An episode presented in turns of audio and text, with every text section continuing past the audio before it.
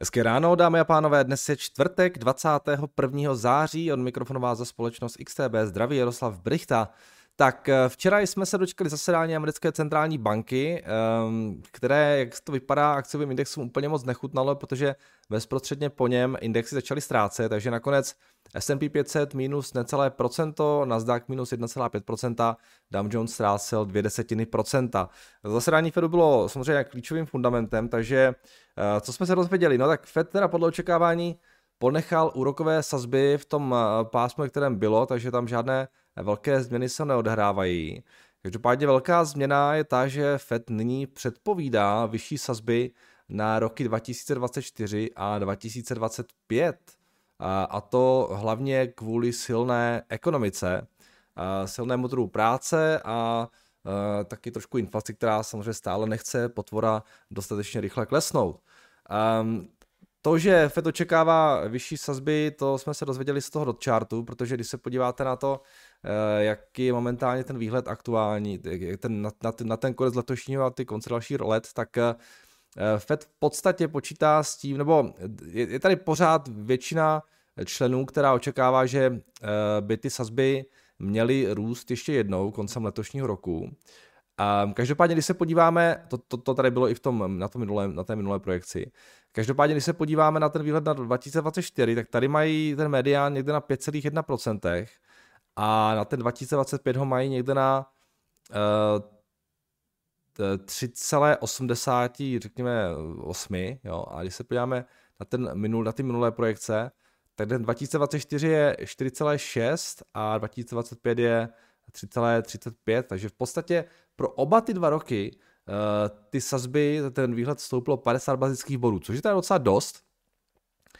A uh, jo, to neznamená, že se budou zvyšovat, uh, budou je pravděpodobně spíše snižovat, ale teda jako podstatně pomaleji, než s čím trh očekává, nebo co, co signalizovali na té své poslední, uh, to znamená červnové projekci. Takže Tohle byla velká změna, která způsobila, že ten trh eh, se toho trošku leknul a že ty akciové indexy začaly eh, klesat.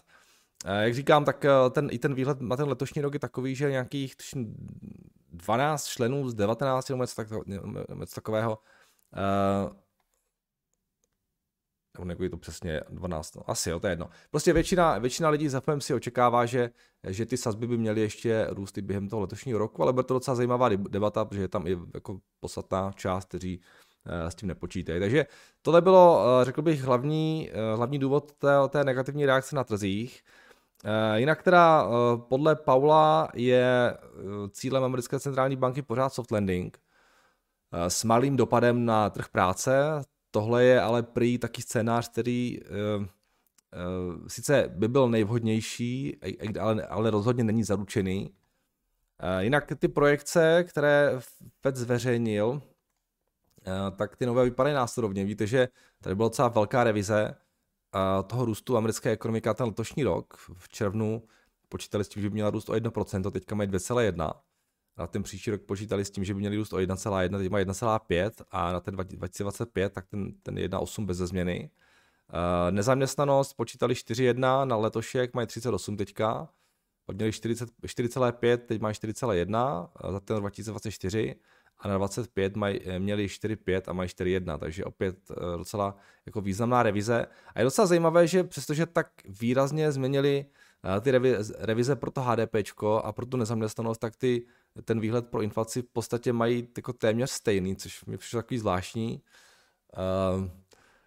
že to nechali, každopádně tady se to moc neměnilo, na ten letošek je to o desetníku vyšší a potom 24, 25 mají 2,5 a 2, uh, a když tady to trošku změní, na ten 2025 mají 2,2, měli tam 2,1, tak budíš, no ale zase až tak moc s tím nepohli teda. Uh, takže Tohle, tohle byly uh, poměrně jako jestřáby. Byl to ten, byl to ten Hawkish Hold, tak jsme se tady bavili včera, možná ještě ale více, než ten trh očekával teda. A proto ta reakce byla taková, jaká byla. A celkově ten projev Paula potom vyzněl, řekl bych, docela vybalancovaný. On potom uvedl, že FOMC musí být s tím píkem sazeb, sazeb opatrný a nesmí riskovat příliš agresivní utažení takže se to snažil asi trošku vyvážit, ale ten trh už měl jasno a samozřejmě to do chartu bylo, eh, bylo jasné, co Fed signalizuje.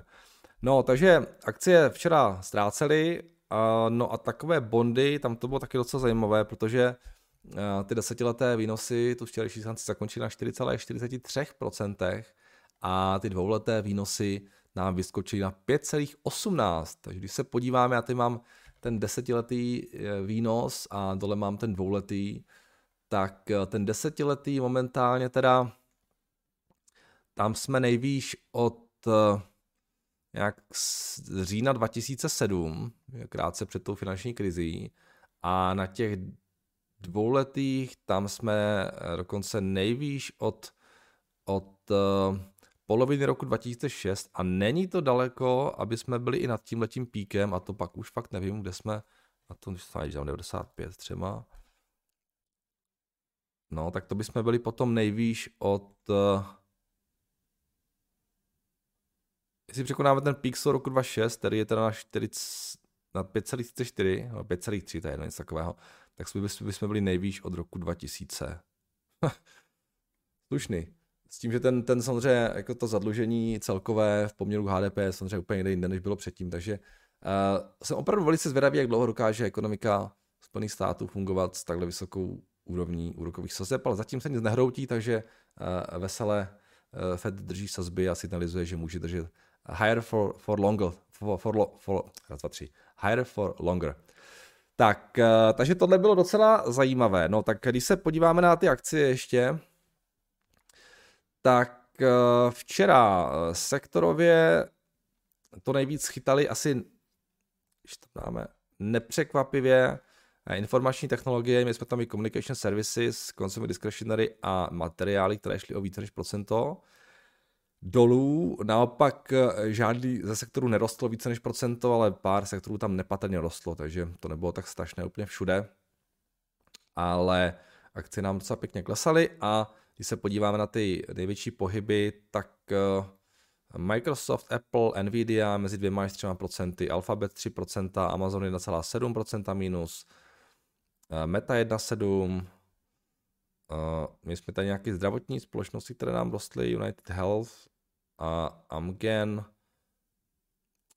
a tak dále. Nic tady z těch velkých úplně nevynikalo. A když se podíváme ty největší ztráty, nebo největší růst, tak máme Textron a Autozone.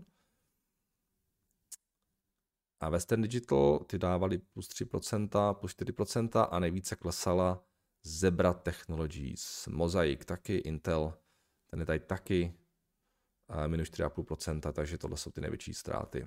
Alfabety tady ještě. Tak eh, tohle to teda máme za sebou. Eh, včera každopádně tam bylo i pár dalších fundamentů. Měli jsme tam třeba eh, z Británie ještě výsledky inflace, ta teda taky docela docela překvapila, protože meziměsíční růst byl pouze 0,3%, čekalo se 0,7%. Meziroční klesl z 6,8 na 6,7, čekalo se, že poroste na 7. A ta jádrová uh, taky překvapila, uh, čekalo se 6,8, byla 6,2. Takže řekněme, že ten, ta, ta britská inflace docela jako příjemné překvapení, klesla více, než se očekávalo. Eh, klesala více, než se očekávalo a uh, Libra na to myslím, že taky reagovala trošku, když tam ona má docela volatilní, nejdřív hodně vyrostla, pak se to nějak vrátilo zpátky, ale potom díky, ještě díky tomu Fedu, uh, tak nakonec uh, nakonec, nakonec teda Libra uh, byla pod tlakem. No, takže samozřejmě tam to ještě do toho trošku promluval ten, ten dolar. Každopádně inflace byla docela fajn, možná to vyvíjí trošku tlak na uh, britskou centrální banku, aby řekněme, eh, s tím utahováním si dala nějakou pauzu, tak vidíme, eh, jestli to nějakým způsobem bude reflektovat. Eh, dneska tam máme totiž zasedání Bank of England, jestli se nepletu. Jo, a trh pořád čeká růst těch sazeb o 25 bazických bodů. Každopádně schválně, když se podívám, tak pro zajímavost na ten výhled na dnešek, a, tak jak to vypadá s tím očekáváním, pro zajímavost. A většina lidí počítá s tím, že by to měli zvýšit, ale jsou tady někteří, kteří by to viděli bez změny. A tohle ale většina těch projekcí pravděpodobně bude ještě předtím, než ta inflace byla zveřejněna. Takže uvidíme, uvidíme, s čím Bank of England přijde na tom dnešním zasedání. Může to být potenciálně taky docela, docela zajímavé. Eh, no, potom z dalších věcí, já tady toho tak moc nemám. Včera jsem četl docela zajímavý článek, on je teda už asi tak jako dva týdny starý, ale i tak je zajímavý, protože prý začala v září platit v New Yorku uh, nová regulace, uh, přímo namířená proti Airbnb. A údajně teda se teď všichni, kdo pronajímají své nemovitosti na krátkodobý pronájem v New Yorku, musí registrovat v nějakém vlastně městském odboru a jen ti, kteří žijí v New Yorku a zároveň pobývají v nemovitosti, kde mají hosty, dostanou zelenou k tomu pronájmu. No. Jo, a můžou mít přitom dva hosty. Takže tohle je víceméně jako v podstatě ban na, na Airbnb eh, v New Yorku. Uh, jsem četl, že Airbnb by prý uh, jenom kvůli tomuhle uh, mohlo přijít asi o procento tržeb, což samo o sobě samozřejmě není nic hrozného, ale problém je, že to ukazuje, jak uh, řada větších měst a vlád vlastně o této problematice začíná uvažovat a možná přijdou další. Ono už Airbnb nějaké formě jako jednotlivá města začínají omezovat. Řada měst třeba nastavuje nějaké limity na to, kolik dnů ročně můžou lidi své byty pronajímat. Jo, jsou tam nějaké zóny třeba, kde se nemůžou pronajímat nebo kde potřebují nějaké speciální povolení. A těchto těch regulací prostě přibývá. No tak eh, tohle vypadá zatím na nejpřísnější opatření, no a hold prostě tohle byla pro Airbnb vždycky trošku taková achilová pata, tak uvidíme, jak se to dál bude vyvíjet, docela zajímavý vývoj, každopádně New York určitě eh, důležitý spot pro, pro uh, Airbnb hosty. No a potom ještě mě zavolala tahle ta věc, protože včera přišla CNBC s tímhletím článkem a informovali o tom, že prý Apple spolupracoval s Goldmoney na vlastní tradingové platformě. Prý by uživatelé iPhoneu mohli nakupovat a prodávat akcie přímo přes něj. Apple Goldmoney údajně oslovil už v roce 2020 během toho covidového hypu na akcích. Dělali na tom Eh, v nějakou dobu, ale ten projekt eh, byl pozastaven loni, kdy začaly růst sazby a klesat trhy z obav, že by uživatelé přišli o peníze. A místo toho prý eh, přešli na tu Apple Card, což je ten jejich spořící účet, který mají také z Goldman, a který byl asi zajímavější, protože začaly růst ty sazby, tak viděli možná nějaký prostor, že tohle se bude prodávat lépe. Takže udělali tu, udělali tu Apple Card, Apple Card, což je teda ten jejich saving account. A uvidíme, jestli třeba uh, uh, jo, s tou platformou nějakou přijdou nebo ne. Uh, každopádně uh, mi to přijde jako geniální nápad ještě nějak přimět uživatel iPhoneu, aby koupili akce Apple a máte je loknuté v tom ekosystému úplně na věky věku. Takže Apple možná chce konkurovat nějakým brokerům, um, um, tak uvidíme, jestli, jestli potom v budoucnu s něčím takovým uh, skutečně přijdou. No a to je víceméně ode mě všechno, víc toho k tomu včerejšku nemám. Dneska teda, jak jsem říkal, máme tam tu eh, Bank of England, ta bude docela zajímavá, máme tam ještě švýcarskou centrální banku, ta měla taky zvýšit sazby o 25 bazických bodů. Uh, claimsy budou zveřejněny v Americe, máme tam filadelský Fed Index, uh, Lagardová dnes bude ještě mluvit, prodeje domů v Americe, takže těch fundamentů je tam docela dost, tak uvidíme, Uvidíme, jaký bude dopad eh, na, na trhy. Když se mrtneme ještě na FX, tak včera teda um, po tom zasedání americké centrální banky uh, dolar dokázal docela pěkně spevňovat. Uh, na páru s eurem jsme zpátky na nějakých 1,0630 a teda dařilo se mu i vůči těm ostatním měnovým párům. Uh, tohle je, uh, tohle je Libra, Libra, tohle je Japonec, Uh, tady jsme taky trošku na tom dolaru poskočili. Kanaďan slabší, Australan taky docela výrazně oslabil vůči americkému dolaru a, Novozelandian. Jak by smet? Kačka nám taky slábla, jsme nějaký 22,93 a na páru s se kačka včera relativně držela, možná, možná um, lehce posílila. Zlato nějaký 1928, co zajímavá reakce.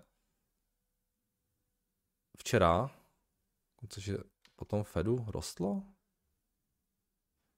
Ne, to bylo ještě před tím Fedem, jasně. A potom začalo ztrácet, OK. Um, každopádně drží se docela. Stříbro na tom podobně 23 dolarů, ropa 89 a tohle jsou tady indexy. Um, Bitcoin včera se Bitcoin unimpressed. To zasedání Fedu, ten nějaký 27 tisíc a Ethereum 1621. Eh, tak, uh, když se podíváme ještě na futures dnes ráno, se nám to trošku uklidnilo schválně. Um, pořád to trochu klesá, v Americe nějaký 2-3 desetinky procenta. Evropa ty futures samozřejmě taky klesá, protože v tom večer byly zavřené, takže teďka trošku dohání Ameriku. No Asie také, také v červených číslech. Dobrá, ode mě to všechno a pojďme se podívat na vaše dotazy. Mám je docela dost, tak to zkusím trošku tak jako rychleji proletět. Eh, ahoj Jardo, malé info o Vonovi. Největší německá realitní skupina Vonovia tvrdí, že se prozatím zdržuje výstavby desítek tisíc eh, nových bytů kvůli vysokým úrovním, úrokovým sazbám a stavebním nákladům. Máme plány na celkem 60 tisíc bytů v zásuvce, řekl generální ředitel. Eh, ve středu všechno připravujeme až do stavebního zákona a doufáme, že se staveb, stavění brzy opět vyplatí a bude ziskové, pak chceme okamžitě stavět znovu. Eh, podle Baucha v současnosti v Německu chybí více než 1 milion bytů. Můj odhad je, eh, potřebujeme 700 tisíc bytů ročně, také kvůli rostoucí imigraci. Problémem je tedy podle něj Problémem tedy podle něj není, není milion bitů, ale několik milionů bitů, které velmi, ve, velmi krátké době chybí. Uh, no, jo, četl jsem taky nějaké zprávy o tom, že ty německé stavební filmy trošku mají problémy a každopádně byty zdá se chybí úplně všude. Jo? V každém evropské zemi, nebo co jsem tak já, jako asi v každé nevím, ale spousta zemí má podobný problém. Um, takže Německo asi nebude úplně jediné. Myslím, že Česku taky těch bytů uh, pár chybí v Holandsku taky. Um, a bych si, že v těch okolních zemích tam budou nějaké jako v podobné situaci. Takže díky za, díky za upřesnění nebo za informaci a longasy. Tak, dobré ráno, podíval bych se prosím v Bloombergu na čísla, eh, to je asi Ryanair. Eh, turismus bude do budoucna v Evropě za mě jedním z mála profitujících průmyslů. Jsou teď zase trošku drazí, ale s tím jak dokáží dlouhodobě snižovat náklady a zároveň rozšiřovat flotilu, eh, se mi jim chce věřit. Eh, děkuji za odpověď i všechny komentáře. Ryanair to je uh, aerolinka, která pochopila, že to nejdůležitější je cena. Uh, že si s těma lidma v podstatě můžu dělat, co chtějí, ale, ale s lidmi budou létat, protože uh, častokrát třeba že nemus, nemají na výběr, protože ty let, někdy letají prostě jenom oni, ale ta cena je taky velmi důležitá. A je to jedna z těch úspěšnějších aerolinek v tomto velmi těžkém biznisu. A myslím, že trhy taky za to eh, odměňuje dlouhodobě vyšším multiplem. Um, tady vypadá následovně, v, v, nemají moc dluhu, což je fajn, to je vždycky super, to je velká konkurenční výhoda. Uh, protože si můžou potom dovolit být levnější. 150 milionů, eh, nebo letos čekají nějakých 375, přišli do nějakých 463 na Bloombergu, market cap je nějaký 12, takže ten multiple 12 miliard, takže ten multiple nějakých eh, celou 28. Docela dost. To bude, to bude, čekajte, nějaký pěkný růst 20%, 17%. To bude každopádně jedna z těch dražších automobilek, eh, teda uh, uh, Aerodnek. Levné to úplně není.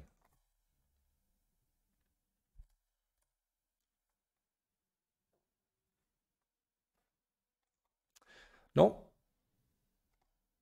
ale jsou dobří. Aspoň teda pro akcionáře. Disney World na Floridě je prý stejně velký jako celé Francisco. OK. Možná to bude nějaký ten downtown nebo něco. Je to rozhodně velké. Já jsem se díval na mapu kdysi. Uh, Zdravím, Merdo. Chtěl bych se zeptat, eh, zda by bylo možné kouknout na společnost Grab Holdings. Eh, ve zkratce je to singapurská nadnárodní technologická společnost, která poskytuje služby oblasti přepravy a rozvozu jídla a digitálních plateb. V současnosti působí v osmi azijských zemích a ovšem mají potenciál dostat se i mimo tyto lokality, tady jsou ty země teda. A měli teď pěkný beat, což se týče earnings a poměrně se jim daří. Hlavními konkurenty jsou například Bolt, Volt, Udora a třeba Uber. Zajímalo by mě, co si myslíš o jejich číslech, případně jestli máš nějaký názor na tento biznis. Díky moc a pěkný čtvrtek. Um, přiznám se, že mě tady tyhle ty rozvozy jídel jako nepřijdou nějak úplně super biznis, ale to neznamená, že někteří z nich to nemůžou jako vyrůst a, a nabalit na to nějaké další zajímavé věci. Takže se po, tě, po, tě, po těle těch věcech v podstatě ani moc nedívám, um, ale vy tady píšete teda, že já je tak trošku znám, oni dělají teda i, co tam je, rozvoz jídla digitálních plateb ještě, no. Um, ale je to strašně konkurenční záležitost, žádný velký mout. Um, je docela zajímavé, já jsem tak přemýšlel, že já jsem dřív používal hodně uh, třeba to dáme jídlo a pak se vlastně něco stalo, ani nevím co a najednou jsem úplně switchnul na Volt a já vůbec vlastně nevím proč. ale řekl bych, že to bude ta apka. Řekl bych, že to bude ta apka. Uh, teď jsem na tím dávno přemýšlel, že vlastně nevím, proč jsem na to přešel, ale dřív jsem uh, já vlastně jsem nikdy neměl to dáme jídlo nainstalované na telefon, vždycky jsem to objednával přes desktop, přes desktop a možná tu apku dříve ani neměli, nebo měli, ale prostě jsem mi neměl stáhnout, nevím. Jo? A, a pak jsem si jednoho dne stáhnul ten Volt a od toho používám jenom, jenom to. Asi tam chyběla nějaká restaurace nebo něco jsem se chtěl podívat prostě a najednou, jo, takhle jsem to svičnul úplně. Jo, říkám, nevím ani proč. Možná to dáme jídlo, nebo teďka už je to ta Fudora, nebo co to je. Mají tu apku asi taky, předpokládám, ale z nějakého důvodu já už jsem přišel na tohle a vlastně nemám potřebu se vrátit. Takže možná tam nějaký mout jakoby je, ale mě se vlastně nechce ani vrátit na tu, na tu na, že mám pocit, že je to úplně stejné, jo, stejné restaurace, jo, neřeším vlastně vůbec, takže uh, tak jako, jako zajímavý, že uh, jsem, tak, jsem tak přišel. Um, takže Mout je v podstatě ta, asi jen ta apka, ta, ten zvyk, že, že to máte v tom telefonu a není důvod vlastně stahovat něco dalšího moc. Ale to mi přijde docela málo, to musím říct. Um, tady tyhle vypadají, vypadají tak, že jako rostou, ale uh, samozřejmě jsou ztrátový teda. Um, hrubé marže 26%. Já nevím, mě tohle to fakt naláká, tyhle ty typy biznisů. Jo. A, ale říkám, někdo se tam může eh, jako pěkně chytnout, může na to nabalit nějaké další služby a může být pěkný biznis, ale no, ta valuace mi přijde docela, docela vysoká. Um, ale teda určitě byly ještě, no, tady 21 byly 25 miliard, jsou 13, takže jo, 13,5 miliardy, letos by měli prodělat půl miliardy, příští rok 100 milionů, a pak možná budou lehce v zisku. Um, moc mě to naláká.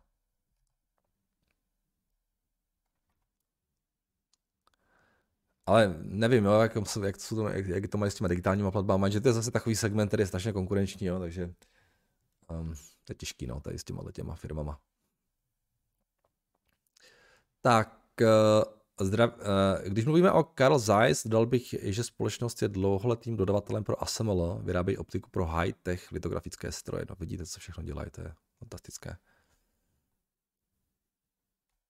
Uh, tak, uh, jo a potom tady byly, jak jsem se tady přišel o tom penzíku, tak řada z vás tady má nějaké pěkné příspěvky k tomu penzíku. Upozorněte třeba na, na, na Skavina, že napsal k tomu nějaký blog nebo něco takového. Skavin malá tragédie českých penzijních fondů. Takže jo, určitě lepší, než se ptát mě. Um, já to tady asi všechno číst nebudu, ale bylo tady nějaký, tady byl takový obsáhlejší příspěvek. Uh, dovolím si krátké doplnění k penzijnímu spoření. Proč DPS není vhodný produkt pro dlouhodobé zhodnocení peněz pro většinu lidí? Státní příspěvek vypadá lákavě z začátku, avšak po 15 letech vám bude k ročnímu zhodnocení přidávat méně než procento. No to je přesně to, o čem jsem mluvil, jo? že to klesá ten, ten výnos vlastně. Jo?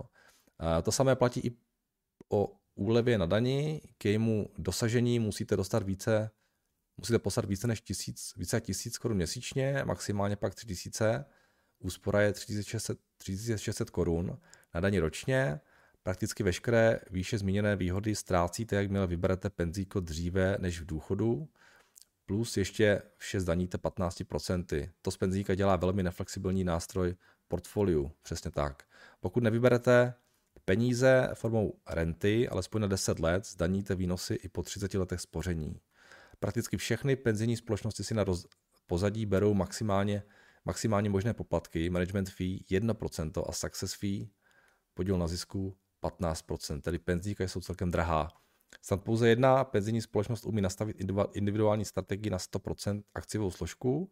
Eh, všechny ostatní vám budou do produktu, který eh, nedává smysl vybírat dříve, eh, jak za x dekád, dávat spát konzervativní složku i více než 20%. Zároveň musíte pamatovat na odmítnutí povinného konzervativňování před oním důchodem. Penzijní fondy nemají takovou volnost ve vybírání instrumentů, do kterých zainvestují. Takže vy mi říkáte, že teda je možné jako mít penzínku a spát do nějaké akciového fondu, jo, tak to je docela dobré, to jsem ani neviděl, že to jde. Si myslím, že to vůbec v Česku nejde, tak aspoň tak to je možná nějaký progres. Uh, kdy to dává smysl? Přispívá vám zaměstnavatel jako benefit, máte méně jak 15, spíše 10 let do důchodu. Jo, tohle bude, tohle bude určitě ono, no, jasně. Uh, podíl státní podpory a slevy na dani na zhodnocení je již znatelně vyšší. Jo, tohle bych, tohle je super argument. Zaměstnavatel a také máte málo, málo let do důchodu. Jo. Máte 100%, máte 100% akcí a odmítnuté z konzervativňování a budete peníze vybírat formou renty aspoň 10 let. Při správném nastavení pak může penzíko vydělat okolo 9-10% PA, to už je s akciemi srovnatelné, možná i lehce lepší. PS je pravděpodobně, že do dvou let vznikne u nás v ČR takzvaný dlouhodobý investiční účet jako alternativa k DPS, ten by byl, mohl být zajímavější. Super, Radku, vynikající příspěvek, děkuji za něj. I ostatním děkuji, že jste to takhle hezky tady probrali a doporučuji se někoho. Já o tom fakt moc nevím, ale tohle mi přijde jako, jako, jako velmi dobré shrnutí a to doporučení uh, mi taky dává docela smysl, takže uh, zajímavé téma, jsem zase něco dozvěděl, super. tak možná nakonec uh, za, za nějakých 10 let, 15 let třeba taky to penzíko založím.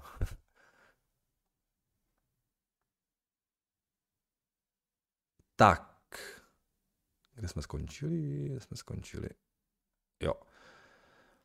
Tak, dobrý den. Nedávno jsem díky svému otci narazil na akci Orlen a požádal mě, abych mu je zanalizoval, že někdo četl, že by to mohla být zajímavá investice. Dělal jsem si rozvahu nebo rozsáhlou analýzu a firma se mi zdá podhodnocená proti konkurenčním firmám, jako je OMV nebo Shell. Má price earnings pouze 1,33, což se mi zdá skoro jako nesmysl. Další zajímavostí je fakt, že 50% vlastní eh, polský stát a zbytek vlastní velké instituce. Připomíná mi to trošku v tomhle ohledu ČES, plus co jsem se dočetl z finančních výkazů, jim letos mohutně narůstá rozpočet, na druhou stranu, odklon, teda eh, narůstá odpočet, rozpočet, na druhou stranu odklon od pohonných hmot eh, do mě zasévá pochyby, jak dlouho to může být dobrý biznis. Mohl byste se podívat do terminálu s vaším očkem hodnotit, co si o tom myslíte vy, děkuju. Uh, jo, můžeme se podívat určitě. Uh, PKN Orlen, říkáte, jsou tak levní, jo?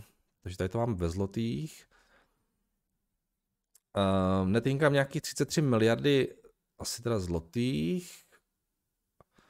Ten by teda měl klesnout uh, docela výrazně na ten letošní rok, respektive takhle. Uh, loni dělali 27 a teďka mají teda 33 za těch posledních 12 měsíců, ale za ten fiskál 23 měli mít 22 a příštím roce by měli mít už jenom 16, takže ten multiple bude klesat, takže to je jedna věc. To free cash flow tady uh, taky z nějakého důvodu je, je fuč, mají tady velké capexy, teda vidím. Um, takže na tom free cash flow letos by měli dělat nějakých 6 miliard a příští dokonce minus 6 miliard. Mm, takže to bude asi ten důvod, proč je tato multiple opticky levnější, jelikož teď to vychází docela hezky zrovna, jsou vlastně nějakém píku a tržeb a free cash flow. Um, každopádně 68 miliard, eh, pokud by dělali nějakých 22, 16, tak ten multiple tady bude vycházet eh, na ty příští roky nějakých 3, 4 a 5, což taky nemusí být úplně jako špatné. Um, schválně, když tam dáme teda to OMV, tak ti jsou teda na kolika? Ti jsou na 5, 5,7.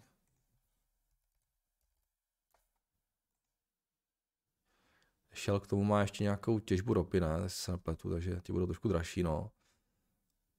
Um, ale to OMV je asi dobrý, dobré srovnání. Není tam ještě ten MOL, ten maďarský? A nevím, jestli to dá úplně srovnávat, třeba ten biznis bude trošku jiný, ale ti jsou v podstatě na podobném.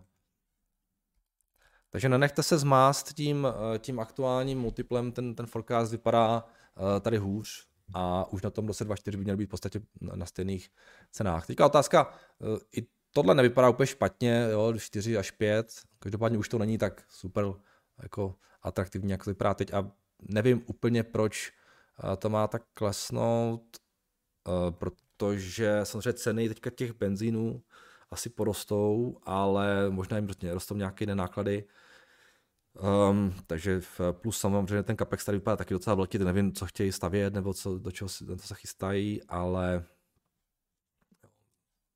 free cash může být negativní v tom příštím roce, takže to bude asi ten důvod. No. Tak, eh, jdeme dál. Pane Brichto, Česko a Holandsko mají smlouvu o zamezení dvojího zdanění, podle ní lze uznat jenom 10%, další 5% tady musí ještě ČR dostatečně, dodatečně dodanit, klidně ať mě místní komunita doplní nebo opraví. Um, tak smlouva o dvojím zdanění, to znamená, aby se to nemuseli danit dvakrát, ne? Spíš jako, že by tam měli 10 a my se to měli tu smlouvu, tak tady se musí ještě platit 15, ne? Ale OK, ale já jsem si našel, že na, na Google, že to je 15. Zase tam své daňařky.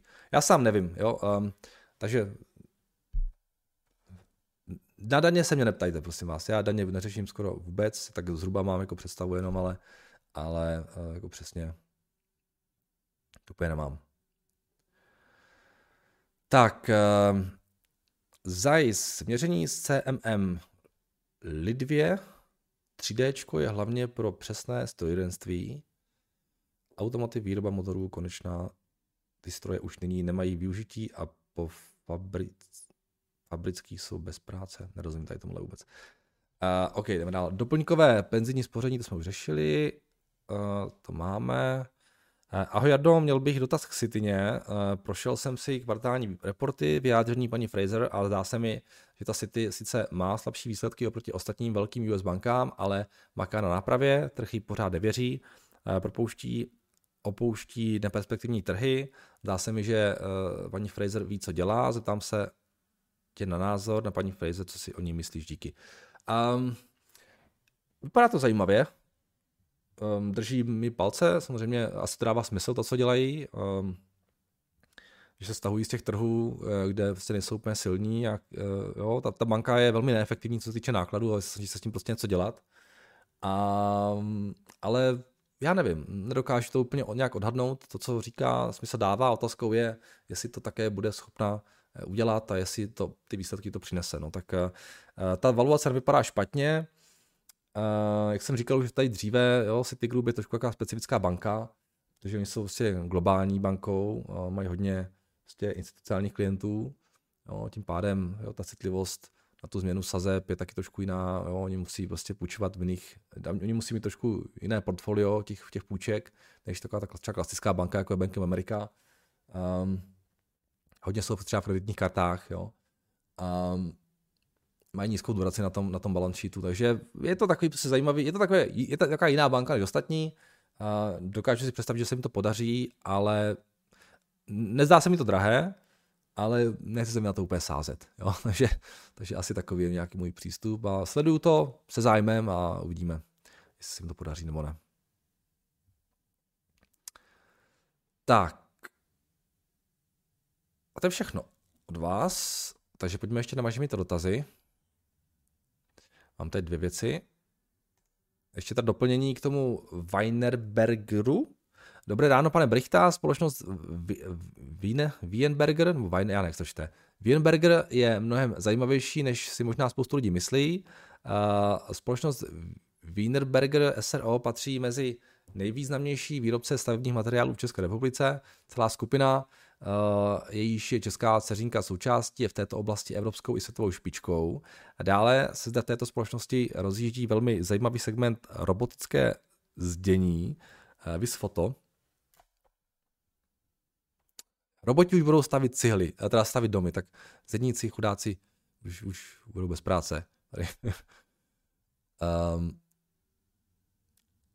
Přiložím několik informací, protože tento zdící robot byl vyroben ve spolupráci s firmou KM Robotics ze Straš, Strančic ve středočeském kraji a ČVUT. Testování probíhalo v novém Experience centru Jiřčanech u Prahy. Společnost Wien, Wienberger uvedla, že do ostrého provozu na první staveniště pošle robota už již tento měsíc a koncem roku zahájí sériovou výrobu dalších strojů. Zájemce od stavebních firm nebo developerů už má. Rok 2023 jednotky pilotních projektů staveb chtěli by zvládnout 3 až 5 staveb do konce roku. Rok 2024 příští rok, který v rámci prototypů by se měl blížit téměř 10 kusům robota. Takže, takže sice je to stále biznis o cihlách a tak dále, ale pokud by to vyšlo, tak eh, potenciál velmi zajímavý. Eh, poznámka pod čarou, zdící roboti v Česku vznikají hned dva. Zdícího robota v Česku vyvíjí i největší tuzemský řetězec stavebnin DEC, který také spolupracuje s ČVUT. Jejich rameno eh, se ale výrazně liší v tom, že s pomocí speciální přísavky s nosností až 70 kg uzvedne kromě různých cihel i tvárnice z betonu i porobetonu. Eh, po výměně přísavky za trysky eh, dokáže přejít i na 3D tisk a nanášet speciální maltu. Wow. tak takhle to prostě nás vypadá. jako OK, je to teda, je to zajímavý. Ale teda, tady u toho jsou dva lidi, aby postavili tuhle tu zeď, tak nevím, jak... ne, ale to samozřejmě asi, asi nějaké využití do budoucna, do budoucna bude. Tohle jsem ještě neviděl nikdy, díky za, za velice zajímavou informaci.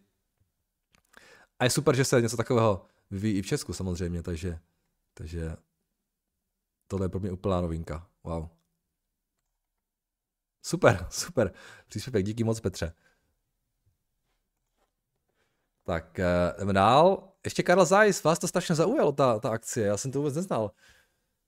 Uh, dobré ráno, Jardo. YouTube mi stále máš dotazy, tak píšu opět zde. Uh, všímám si, že jsme měli v poslední době několik dotazů na německou firmu Karl Zeiss uh, ve smyslu čti, čti Zeiss, děkuji. Takže Karl Zeiss. ve smyslu, proč je tak aktuálně vyklesaná ve firmě, kde pracuji, děláme již nějakou dobu se Zeiss, eh, medicínskou divizi, eh, já si nebudu čít Zeiss, prosím vás, která vyvíjí eh, mimo jiné i špičkové zdravotnické robotické měřící přístroje. Od mých kolegů z nákupů a obchodů mám info z praxe, že Zeiss má již cirka přes 1,5 roku velký problém ve svých dodavatelsko-odběratelských řetězcích, například své robotické měřící přístroje Eh, kompletují z různých sofistikovaných komponent, včetně specializovaných čipů z Tajvanu a Jižní Koreji a stále to v této oblasti vázne. A centrální nákupní oddělení Zeiss hledá různé alternativní dodavatelské cesty, kde ceny komponentů nejsou vůbec levné v porovnání se situací před rokem 2020 a nejsou vždy spolehlivé. Snad to zdejším zájemcům o tuto firmu děl- dále pomůže. Díky moc, Tome. Um, asi tohle je problém, který má spousta společností stále, ačkoliv COVID už je v podstatě za námi, tak dokud nepřijde zase nějaká recese, která to trochu vyčistí, tak tyhle ty věci tady budou prostě ještě dlouhou dobu. Zdá se, jo. Což může mít trošku negativní efekt do budoucna, že pokud by opravdu přišla nějaká recese, která by trošku zpomalila, tak tady může být jako velké přebytečné kapacity v řadě segmentech. Um, bych si typnul. Tak uvidíme. Um, každopádně díky, díky za doplnění uh, ke Karlu Zeiss. Tak a poslední od Branislava. Kamatsu. Ahoj Jardo, prosím tě, mohl bys terminálu mrknout na firmu uh, Komatsu? Ne Kamatsu, Komatsu. Uh, včera v postmarketu hodnoty klesly o 19%, Eh, tedy aspoň tak byly zobrazeny, když se otevřel trh, už byla cena zase na normální hodnotě. Nikdy jsem nezjistil, jestli se něco stalo, nebo to byl nějaký glitch, eh, aby to nebyla jen suchá otázka, připojí stručné představení firmy. Jedná se o japonskou společnost, která vznikla v roce, 20, v roce 1921 s pinem od Takeuchi uh, Mining Industry a začal poskytovat těžební příslušenství pro důl namět v Yusenji. Za těch 100 let se firma diversifikovala a rapidně narostla. Momentálně má market cap 28 miliard, téměř 29 miliard dolarů. Společnost vyrábí a prodává těžké mechanismy se zaměřením na stavební, lesní a těžební odvětví. Firma operuje ve třech segmentech. Uh, construction, mining a utility equipment. Jak název napovídá, jedná se o těžké stroje, bagry, buldozery, nakladače, traky, lesní stroje, kombajny a podobně. Uh, retail, finance, podpora prodeje a financování svých výrobků. Industry, machine and others – a další zajímavé stroje, jako jsou lisy, velké pily, podvodní stroje, lasery pro litografii a další. Ty názvy asi nemusím překládat. Tady jsou ty, teda ty stroje. Vypadá to, že to je konkurent Caterpillar. Když tohle asi teda úplně Caterpillar nedělá, tady ty lisy a tak dále. Společnost operuje na celém světě, přičemž přibližně polovina prodeje 46% je z tradičních trhů, Japonsko, Severní Amerika a Evropa. Uh, druhá polovina ze zbytku světa má cyklický, ale stabilní biznis, net profit je 9,5%, obchoduje se za price kolem 11, což je výrazně nižší než takový sektorový medián Caterpillar má 17,5. Jinak, jak je u mě oblibou, firma už nabírá intenzivní sci-fi charakter, to, že dělají dálkové ovládané stroje a lasery pro litografii je ještě v pohodě. Eh, Komatsu se připravuje na projekt Underwater Construction of the Future, který bude mít demo prezentaci na Expo 2025 v Osace. Připravují podvodní elektrické dálkové řízené drony schopné práce v hloubkách až 50 metrů. Eh, primárně eh, jde o prezentaci efektivity a bezpečnosti když stroje budou 100% eh, elektrické a dálkově ovládané. Co mi zaujalo ještě víc, představili Lunar Machine, projekt pro těžbu, výstavbu a práci na měsíci. Od roku 2019 Artemis program a od roku 2021 Stardust program. Video určuje, určitě stojí za zhlédnutí, vypadá úžasně. Společnost má několik menších pírů, jako je JCB, Liebherr, Liebherr, Liebherr, Hyundai, ale i tak uh, za největšího konkurenta a většího bratra je považován Caterpillar, který má však pětkrát vyšší market cap. Výhoda Komatsu je uh, zase v podstatě nižší ceně, v podstatě nižší ceně. A proč mě společnost tak zaujala? Uh, tak úplně v první řadě přes léto jsem dost cestoval v Ázii. Výstavba tam probíhá velmi intenzivně, nejen budovy, ale také silnice a infrastruktura. A asi 90% těžké mechaniky bylo právě značky Komatsu. Zbytek Hyundai a Mitsubishi žádný Caterpillar. Uh, geografická diverzifikace, jedná se o japonskou firmu, místy až sci-fi firma, a kterému chlapovi by se takové hračky nalíbily. Eh, tento reportík jsem začal psát v noci, kdy mi broker ukazoval pokles ceny o 19%. Po otevření trhu cena skočila do normálu. Takže musím čekat na nějaký dip, ale protože jsem tohle už měl rozepsané, byla by škoda eh, neposlat, i když velmi stručně možná firma někoho zaujme. S pozdravem, eh, Braňo. Braňo, perfektní. Díky moc. Ehm, super představení. Podíváme se na ně. Budeme se ty fotky tady teda. Tady má nějaký simulátor asi. Wow. Tady mají ten lunar. to, je, to je normální bagr, akorát tam není kabina pro řidiče. No jak to tam dostanou jako na ten měsíc? ten bulldozer pod tou zemí, pod tou vodou, to je taky dobré.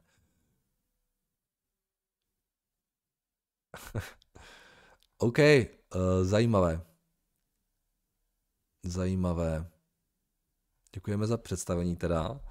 A pojďme se na ně podívat. Nevím vůbec, jestli tam byl nějaký propad. A možná to mohlo být Komatsu. Jako Váně, jo, se na Bloombergu.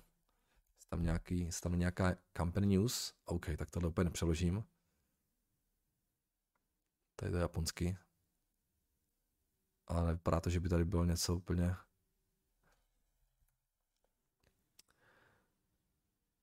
Um,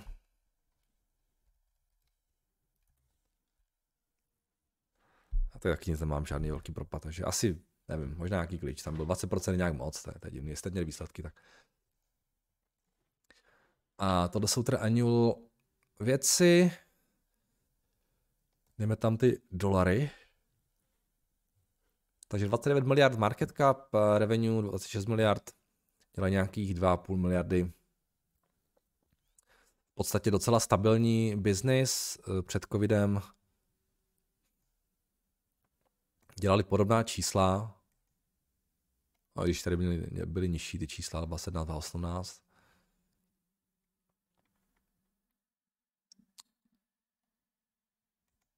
Teďka teda jsou nějaký dvou miliardách. Bloomberg to vidí podobně i do těch, do těch dalších let. Ale já bych se možná trošku bál, bál u těch, těch biznisů. Opravdu ten, ten, ten, ten, ten, ta expanze té ekonomiky jako pořád trvá a opravdu pokud by šlo nějakému zpomalení, tak eh, si dokážu představit, že tyhle ty firmy prostě můžou na tom být trošku hůř, ale ten Bloomberg to prostě ne, ne, nějak nereflektuje, tak eh, třeba mají pravdu ti analytici, těžko říct, uvidíme samozřejmě časem. Uh, konec konců já jsem si myslel, že už letos by měla být trošku jako nějaká recese a, a nakonec se nic nestalo, takže um, těžko cokoliv odhadovat uh, do budoucna. Ale takhle to vypadá jako naceněné docela normálně. Říkáte, že ten multiple není uh, zase až tak velký proti těm, těm pírům, takže um, žádný, není, to žádná, není to žádná růstovka, jo? Ten, jsou nějaký 11 na multiplu a vypadá to, že to asi úplně nějak, nějak moc růst nebude ten biznis. Když to srovnáme teda s tím Caterpillarem,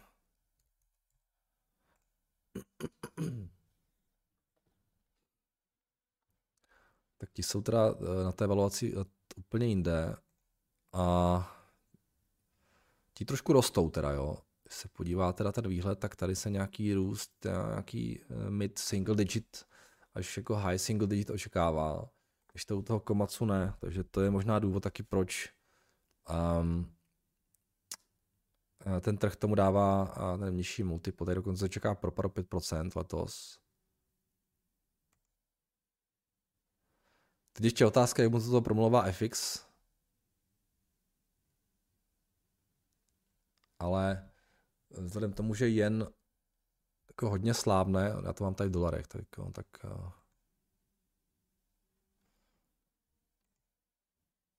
Jo, v těch jenech tady nějaký růst je, takže tam asi bude rozdíl trošku i v tom. No, ten je hodně slabý, tak to jim možná trošku pomáhá.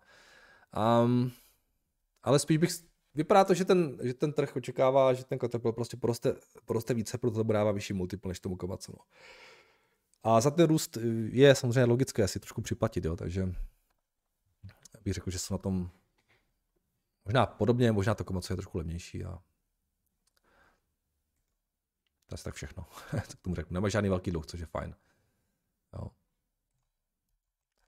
Ten dluh je tady úplně minimální. Uh, v případě Caterpillar víceméně taky. Jo. Dobrý, tak eh, to je všechno. Díky za vaše dotazy, pište dál a já se budu opět zítra těšit na slyšenou. Mějte se krásně.